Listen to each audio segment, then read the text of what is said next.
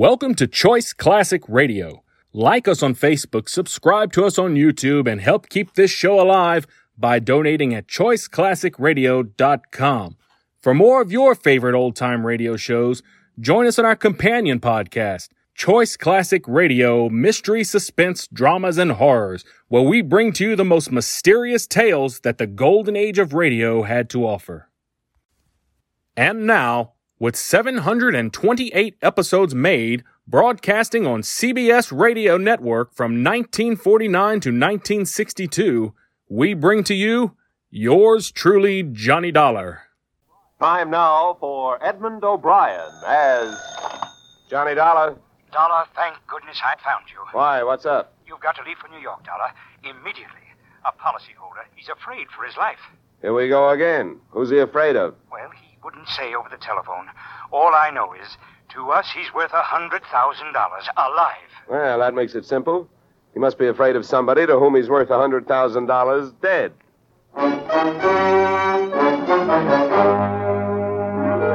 Edmond O'Brien in a transcribed adventure of the man with the action-packed expense account. America's fabulous freelance insurance investigator. Yours truly, Johnny Dollar.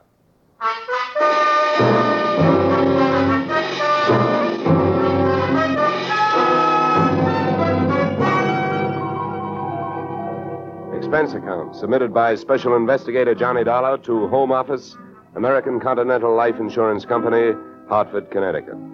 The following is an accounting of my expenditures fulfilling your assignment as a, well, as a bodyguard. The body being that of your late policyholder, Robert W. Perry.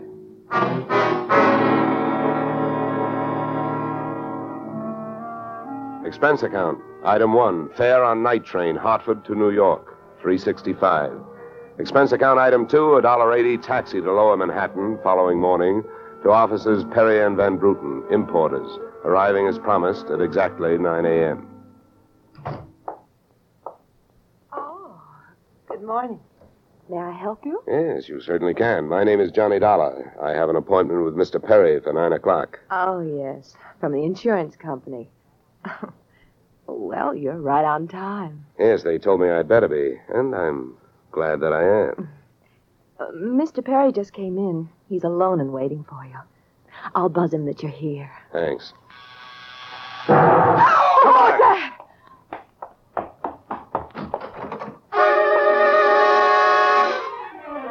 What was left of your policyholder, Mr. Perry, was just sliding out of a swivel chair as I hit the room. The top of his desk had erupted, and splinters of mahogany pointed their sharp fingers upward through lazy circles of smoke swirling toward the ceiling. The buzzer from his secretary's desk had been rigged to a booby trap. Oh, no. Oh, no. Mr. Perry. Stay away from him. Come on, there's nothing you can do. He's dead. Oh. What happened? What happened? Whatever happened? Let's go. Let's get back out of here. Here you are. Sit down. I'll get you a drink of water.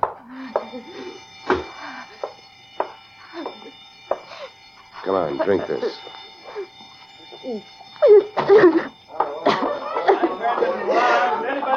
There's a doctor on the third floor. Shall I call him? Never mind the doctor. Go call the police. Nobody gets in here till they arrive. Now, the rest of you, go on, run along, beat it, will you? And have the building superintendent turn off that alarm. Okay, miss. Now take it easy. It was all so sudden. What happened? Well, that's not hard to figure out. Somebody wanted to give your boss, Mr. Perry, a shortcut through life. So whoever it was figured out that a secretary would never buzz a boss unless he was at his desk. They rigged up a bomb somewhere in his desk that would go off when you buzzed him. Oh, then, then, then I killed him. Now, now, I- wait a minute, will you? Wait a minute. Don't go hysterical on me. There's excitement enough, and there'll be more when the police get here, so you keep cool. But I did it. You saw me do it. Look, honey, the way you put it, I killed him by coming in here and giving you my name so you would buzz him. And I was here to protect him. So drop it, will you? I- I'm sorry. Now tell me, what about yesterday? Was Perry here? Yes, all day. What time was it when you last used the buzzer? Oh, I, right up to the last minute, about 5.30. Who left the office first? Oh, Mr. Perry, he always leaves first. I lock up. From the looks of things, you should have used more locks last night. Somebody got in here to do some wiring. Oh, I forgot that fire alarm. Look, before the police arrived, do you know why I was sent here? Oh, yes. Mr. Perry felt that his life was in danger. He thought that, well, with a $100,000 policy, the insurance company would do everything they could to help keep him alive. Well, we didn't have much of a chance, did we? What was he afraid of? I don't know. Okay. Tell me, what were his other appointments for today? Well, he, he only had two. His partner, Mr. Van Bruten, at 11, and later he No, had one a... at a time, please. Van Bruten. Anything special about their meeting? Oh, yes, Mr. Van Bruten arrived just yesterday from Holland. Oh, you mean there was a branch of this firm in Holland? Oh, huh? yes. Uh, Mr. Perry was buying out Van Bruten's interest. They had a final meeting at Van Bruten's hotel last night. I see. Van Bruten was coming by this morning to, to pick up his money. Cash? No, a, a cashier's check. The bank is to deliver it here at 10.30. Well, Perry's other appointment, who is that? Christine, his wife. Now, now she tells me.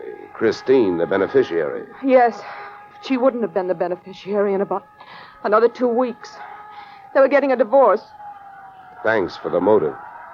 You don't like her. Well, I, I, I didn't mean it that way. Well, how about Perry? Did you like him? Okay, here's an easy one. What's your name? Susan. Susan Gates. Now, isn't that about enough? Okay, Susan, you better save your voice. During the next few hours, you're going to have to do a lot of talking. I've been everywhere else. Is the fire in here? Well, you'll have to stick around. When the cops get here, somebody will get burned.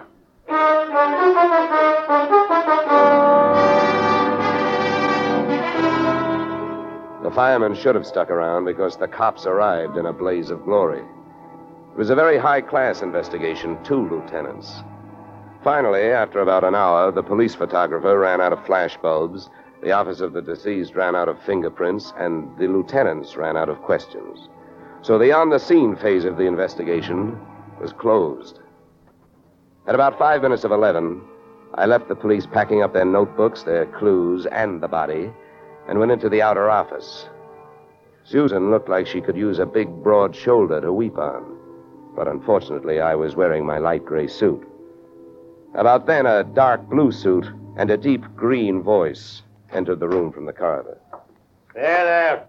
There's a fellow out here says he belongs here. His name is Van Bruten. What do you think? His name is on the door you just opened. Oh. Well, now, my name happens to be Murphy, and it's on bids all over the country. But that don't mean I'm stuffed with feathers, does it? Well, never cross tongues with an Irishman. All right, send him in, officer. All right, you can go in. The policeman out there. There's trouble here? Uh, I am Bramer van Bruden. Where is Mr. Perry? What? He is waiting for me, no? No, But my appointment. he's not keeping any. He's dead. dead. This is not possible. Last night I saw him. He he was well. What happened? He was hit by a buzz bomb. A buzz bomb? Oh, please. You, you mean th- there was foul play? Yes, yes, it was very foul. Oh, please. I may sit down. My first visit in all these years since before the war. It was to be so happy. But now tragedy like this. He was a, good man, a, a good partner.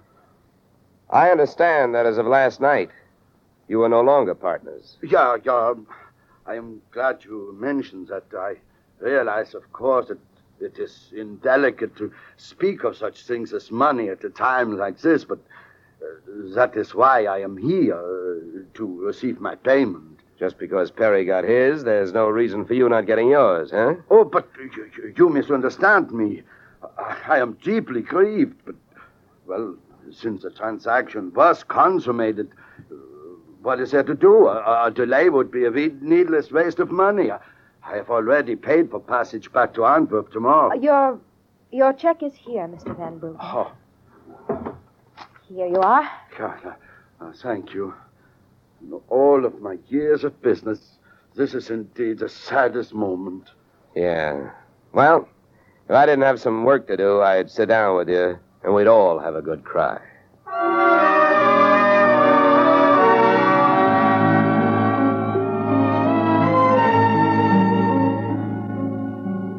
Expense account item three, 90 cents. Phone call to the home office.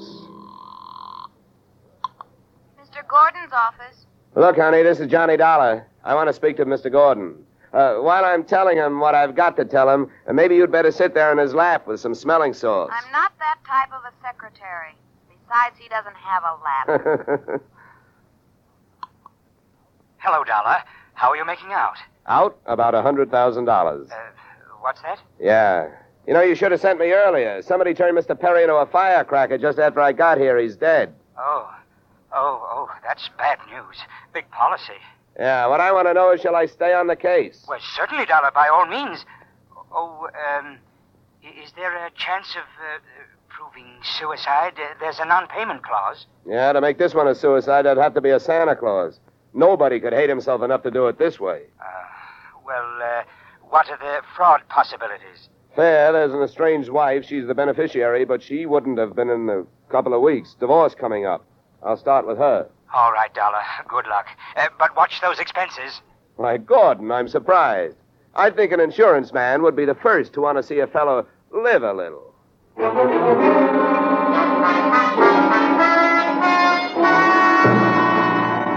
Christine Perry's apartment was on Sutton Place overlooking the East River. I took the elevator up to the 24th floor, and there I discovered that our garden fresh widow was living high in more ways than one. Everything about the place was French. The maid who led me into the living room through a long foyer, the decor, and the perfume which reminded you that breathing can be fun. I looked up from enjoying my nose to see Mrs. Perry looking down hers. Mr. Dollar? Mrs. Perry. I believe we can dispense with the social amenities. You're an insurance investigator, interested in the death of my husband. So naturally, you're here because you've jumped to the conclusion that I killed him. Uh, you're the one that's jumping to conclusions, lady. And careful you don't break your leg. What do you want? The policy's in order. Premiums are fully paid. You know, I'm not quite sure what I want. I know that you've got a great motive. So far, the only motive I've found.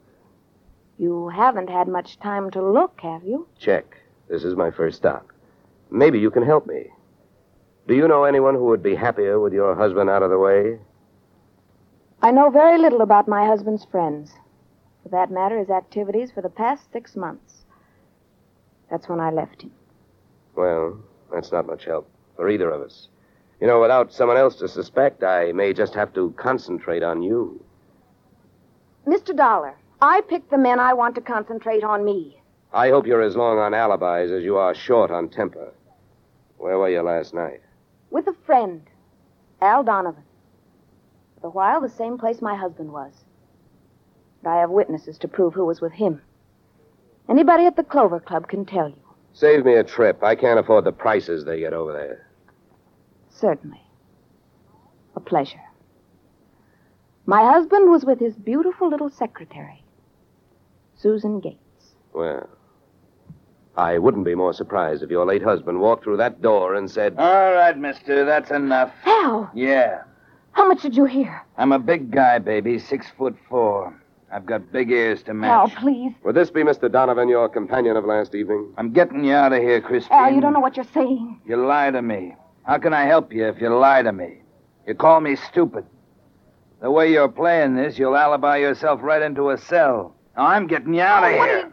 You doing to me, Al? You're crazy. Come on. She's right. You are stupid, Donovan. She was doing just fine till you dropped in. Mister, you've been asking a lot of questions. Now I'm going to give you one answer. All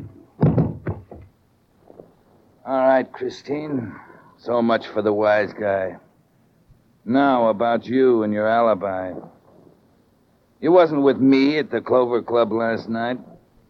And if it's so easy to prove that your husband was there with his secretary, who were you there with? Remember, baby, you told me you were going to be with your husband. When Al measured me for that swing, I measured my chances with him. To me, he looked like one of those corporate assets of Murder Incorporated. So I rolled with the punch and kept my eyes closed and ears open. What I heard was Christine's alibi flying out the window, Mr. Donovan giving her a few loving cuffs, and finally, the pair of them flying out the door. Just then, the noon whistle blew somewhere in New York, and I decided to allow myself the luxury of one full minute for lunch.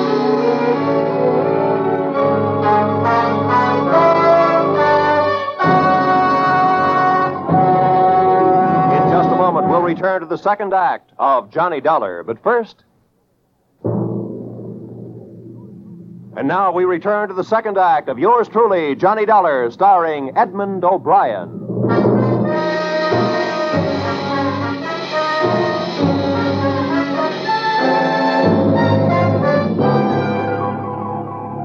I spent the minute I took out for lunch eating a handful of Mrs. Perry's bonbons on the run.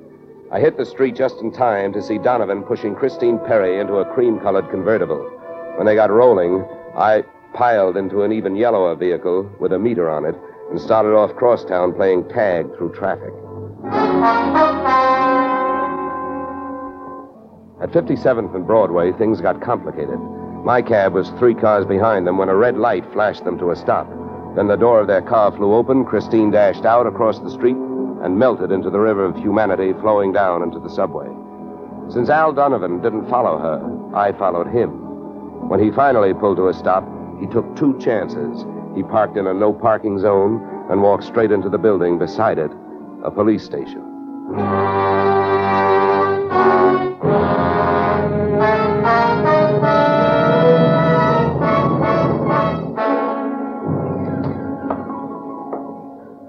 This Mr. Dollar, Lieutenant. He's been waiting for you.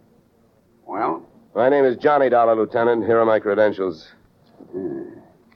insurance, huh? Yeah, yeah, the Perry murder in particular. You've come to the right place, Dollar. A man named Donovan just walked in here and made a full confession. He what? That's right. My clerk's just typing it up. In the meantime, the gentleman is down in the tank having a bite of lunch on the city. He confessed. Well, does his story add up? As far as I know, I haven't heard too much about the case myself. It's not in my precinct. Yeah, but what did he use for a motive? Jealousy. Says he's in love, wanted to marry Perry's wife. Did he say how he managed it? Yeah, he stole a key to the office from the wife's apartment, entered the building last night, and wired the bomb to the buzzer system. Well, I guess guys do a lot of strange things in the name of love. It looks like Donovan did. Yeah, he either killed the man or he's trying to cover up for someone who did. Say, Lieutenant, don't execute him for a couple of days, will you?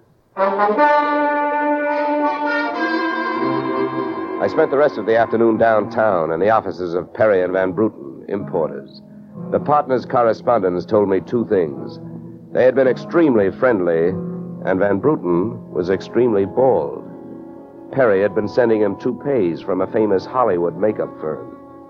At 4:30, I got to the employment files, which rocked me with two minor explosions of their own. First, I learned that Al Donovan had been employed over a period of years as Perry's bodyguard, and that he had been canned the day before the murder. That confession of his, which had been a little hard to swallow, was suddenly more digestible. On top of this ca- came blast number two. The employment application of Perry's secretary, Miss Susan Gates, informed me that during the war, she had worked in a munitions plant, her specialty, wiring bomb fuses. When Miss Susan Gates reached home at 8.30, she found a visitor. Me. Oh. How did you get in here?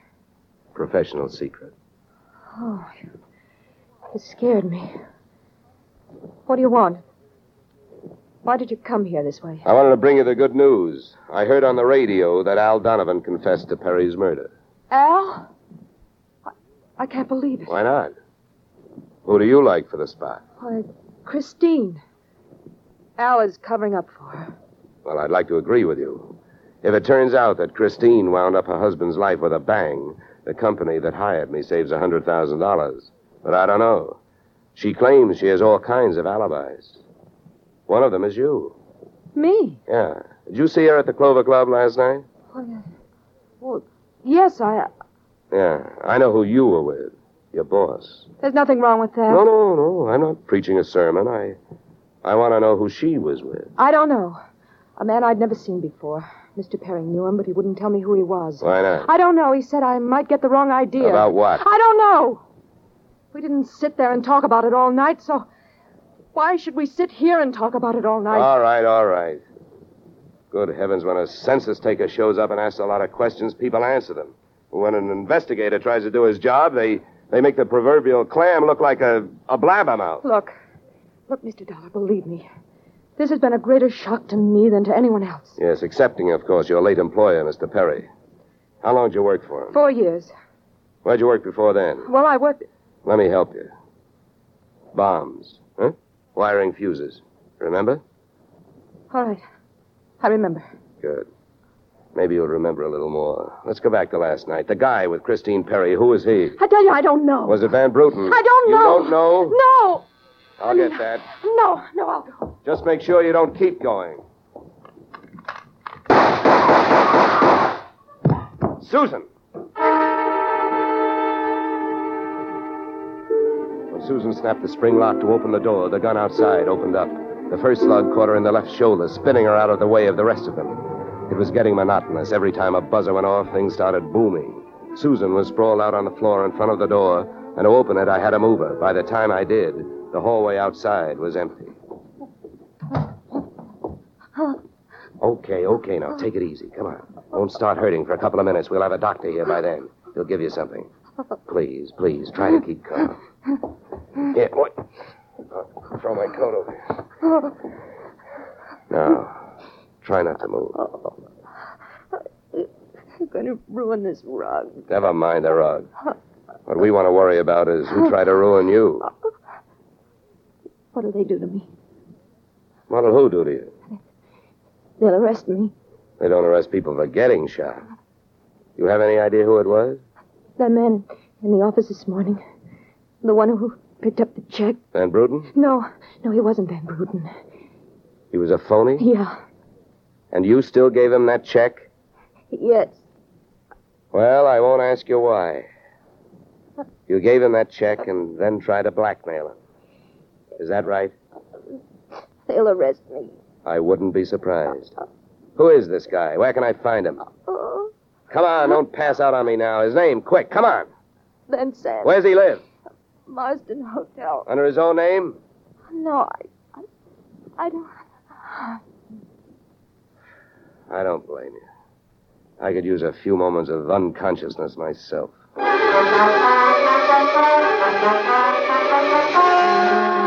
Marsden Hotel didn't have a Dutch name on the register, so I got a hold of the housekeeper and found out how many rooms her staff hadn't been able to make up all day because of no disturb signs on their doors, and then I went a calling at those particular rooms.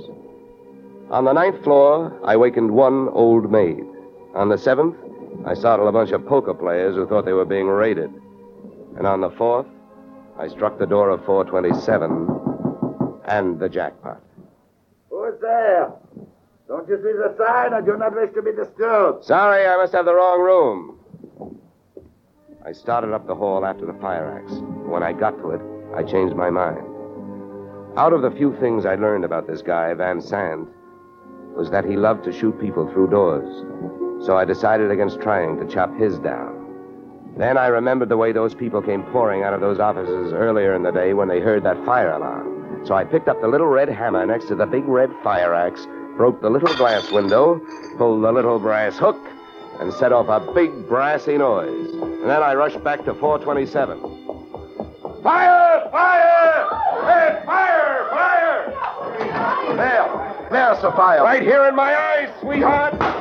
Why you come here? You wish you don't? Never mind the dresser. You're through shooting guns. What do you think, Van Sant? You want to try some more? You cannot make me stay here. Sophia, we will all die. You'll look good barbecued, but I'll make a deal with you. You talk, and if I like what I hear, I'll show you how to get out of here alive. How I know this? You don't think I'm going to stay here and fry, do you? And if you don't start flapping that tongue in a hurry, I'll probably just tie you to a chair and run. So first, where is the real Van Bruten? You will find him in the bedroom. Yeah? He'd better be alive. He's out cold. What's the matter with him? He will be all right. He's under sedatives.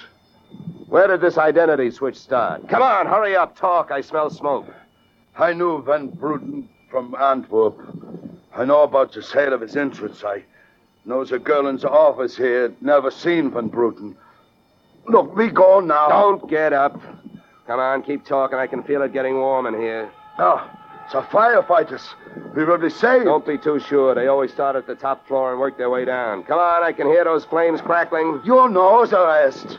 Last night, when the transaction was all finished with Perry, I, I gave to Van Bruten some sedative in his cocoa. So you set up that bomb so Perry'd get it before you showed up to pick up the check, huh? Yeah, I told you that. How the girl knows I am an impostor, I don't know. Well, let me tell you. She's been sending old Van Bruten toupees for the last four years. Gray ones, my red-headed friend. Oh, yeah.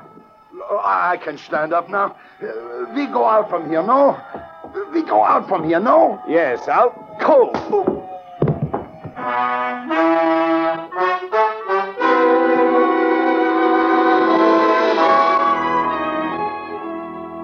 Expense account, item four, a dollar forty. Night letter informing you that American Continental would have to meet payment of claim to Mrs. Christine Perry, innocent widow of the insured. The only thing she was guilty of was trying to stay on the right side of a hot tempered boyfriend. She lied about who she was with at the Clover Club, not to fix herself an alibi, but to keep Al Donovan from learning that she'd been out with another man. That man being the real Mr. Van Bruten, who had only taken her out to try to talk her into reconciling with his friend, her husband. Expense account item five, a hundred dollars. Fine for turning in a false alarm, which, since you're paying it with me, is just fine. Expense account total, $463. Yours, uh, truly, Johnny Dollar.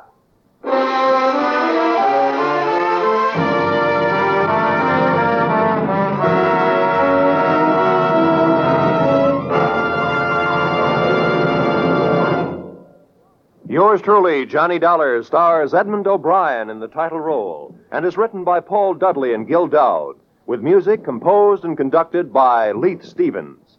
Featured in our cast were Walter Burke, Jeanne Bates, Joe Duvall, Ted DeCorsia, Joyce McCluskey, and Raymond Burr. Yours truly, Johnny Dollar, is produced and directed by Jaime Del Valle. Beginning next week, we are moving to a new time and day, and we hope you'll join us on Tuesday evenings when Edmond O'Brien returns in another transcribed adventure of Yours truly, Johnny Dollar.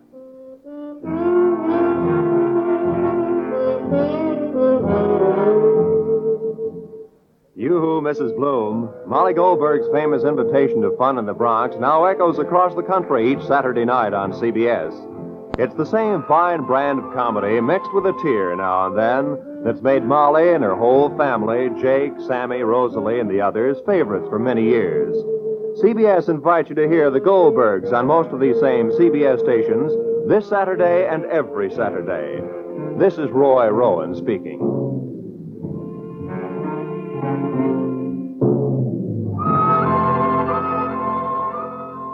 Disaster is no respecter of persons, and it can strike any time. But your Red Cross never sleeps. It has to be ready constantly in case of an emergency.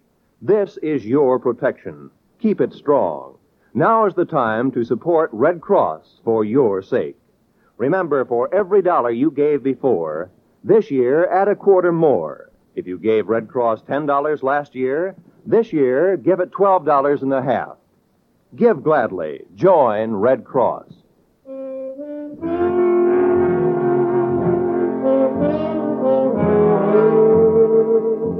This is CBS, where yours truly, Johnny Dollar, meets adventure next Tuesday night, the Columbia Broadcasting System.